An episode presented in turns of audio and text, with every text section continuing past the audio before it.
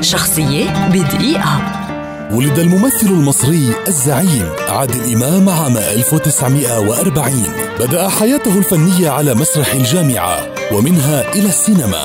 وكانت بدايته عام 1962 بأدوار صغيرة ولكن شهرته بدأت في منتصف سبعينيات القرن العشرين من خلال أدواره الكوميدية الممزوجة بالطابع السياسي والاجتماعي وتأدية دور البطولة في أفلام مثل البحث عن فضيحة مع ميرفت أمين وعنتر شايل سيفو وإحنا بتوع الأتوبيس. ويعتبر من أهم أفلام السينما المصرية حيث تطرق إلى أمور ذات طابع سياسي حاد. تلت ذلك مرحلة السيطرة والتربع حيث أصبح أحد الممثلين الأكثر شراء تذاكر لأعماله السينمائية في الثمانينيات. تميز بأداء شخصيات كوميدية جسد فيها دور المصري بمختلف مراحله ومستوياته مثل الشاب المتعلم أو الريفي البسيط وتصدى لقسوة الحياة.